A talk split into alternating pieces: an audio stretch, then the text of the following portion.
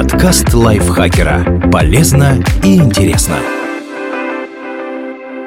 Всем привет! Вы слушаете подкаст лайфхакера. Короткие лекции о продуктивности, мотивации, отношениях, здоровье. В общем, обо всем, что делает вашу жизнь легче и проще. Меня зовут Дарья Бакина. Сегодня я расскажу вам, как попасть на работу мечты.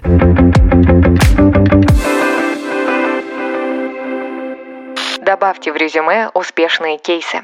Обычным перечислением навыков и опыта рекрутеров не удивить, а вот реальными достижениями на старой работе – да. Расскажите, какой вклад в развитие компании внесли именно вы. Лучше, если показатель будет измеряемым. Допустим, написал travel политику, расходы на командировки сократились на 30%. Или разработал контент-план для аккаунтов компании в соцсетях, охваты увеличились на 40%. В идеале кейсы стоит подтвердить наглядными примерами – портфолио, расчетами или графиками.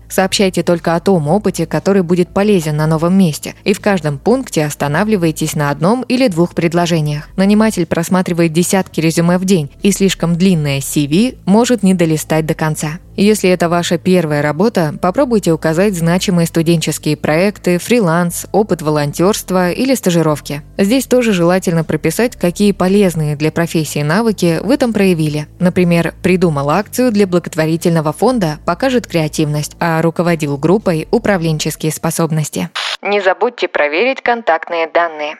Сделать это важно по двум причинам. Первая банальная. Если контакты будут неактуальными, с вами не смогут связаться. Вторая. Если они выглядят странно, это оттолкнет нанимателя. Поэтому перед отправкой отклика убедитесь, что телефон действующий, а у электронной почты адекватное название. Конфетка 99 или робот Коля, которые были придуманы еще в школе, для личных писем сгодятся. Но для карьеры лучше придумать имя ящика посерьезнее. Обратите внимание и на соцсети. Наниматели нередко проверяют странички потенциальных работников, а для некоторых профессий это критически важно, например, для педагогов или SMM-менеджеров. Заранее оцените, какой контент на вашей странице. Возможно, стоит удалить коллекцию фотографий с выпускного, где вы купаетесь в фонтане.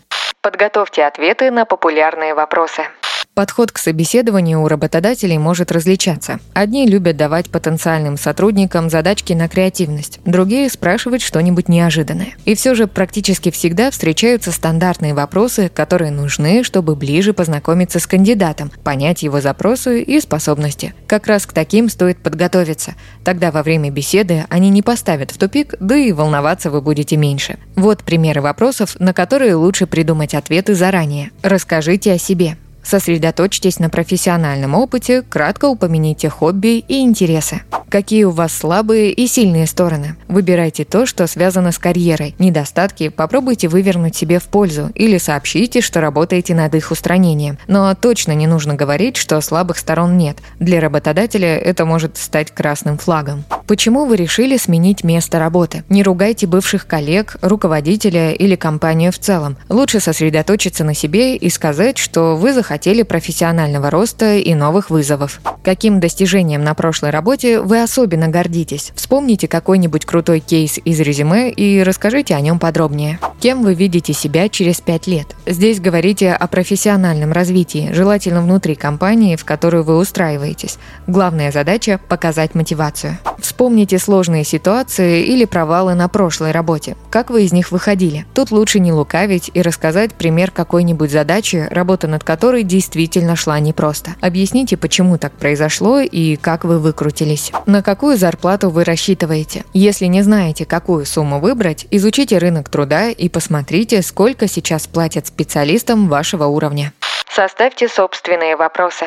В конце собеседования наниматели обычно спрашивают, нет ли у соискателя вопросов, и лучше, чтобы они были. Так вы покажете интерес к работе. Если все уже предельно ясно, воспользуйтесь стандартными вариантами. Например, какие цели будут стоять передо мной на ближайший год, по каким показателям будет оцениваться моя работа, что лично вам нравится или не нравится в компании, по какой причине ушел предшественник, могу ли я с ним пообщаться, какие задачи входят в должностные обязанности, бывают ли переработки, можно ли посмотреть на потенциальное рабочее место. Если же после беседы что-то действительно осталось непонятным, Об этом нужно спросить обязательно, иначе есть шанс, что проблемы возникнут уже после трудоустройства. Тогда решить их будет сложнее. Внимательно слушайте ответы, особенно на вопросы, касающиеся рабочего процесса. Если наниматель пытается увильнуть или сменить тему, это тревожный знак. Вероятно, есть какие-то подводные камни. Стоит задуматься, готовы ли вы идти на риск.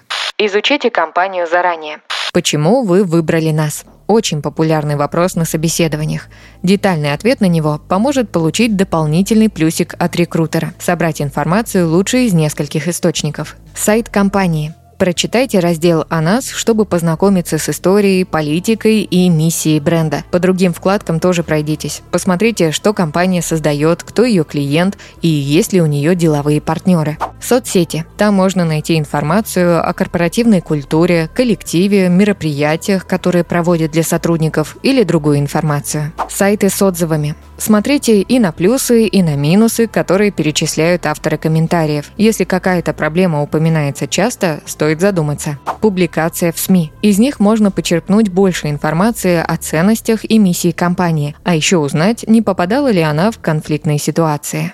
Напишите follow-up то есть письмо после собеседования. Это еще один способ показать вашу заинтересованность в работе и напомнить о себе.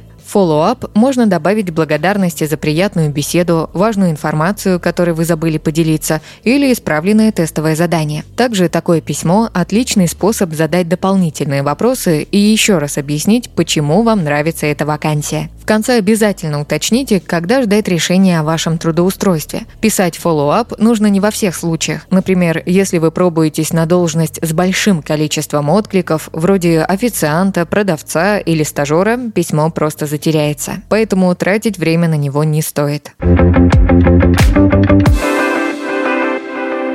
Спасибо Лене Авдеевой за этот текст. Подписывайтесь на подкаст Лайфхакера на всех платформах, чтобы не пропустить новые эпизоды. Ставьте ему лайки и звездочки. Это помогает узнать о нас новым слушателям. А еще включайте наш подкаст «Повар варит ти». Он поможет запоминать английские слова с их переводом на русский через ассоциации. На этом я с вами прощаюсь. Пока.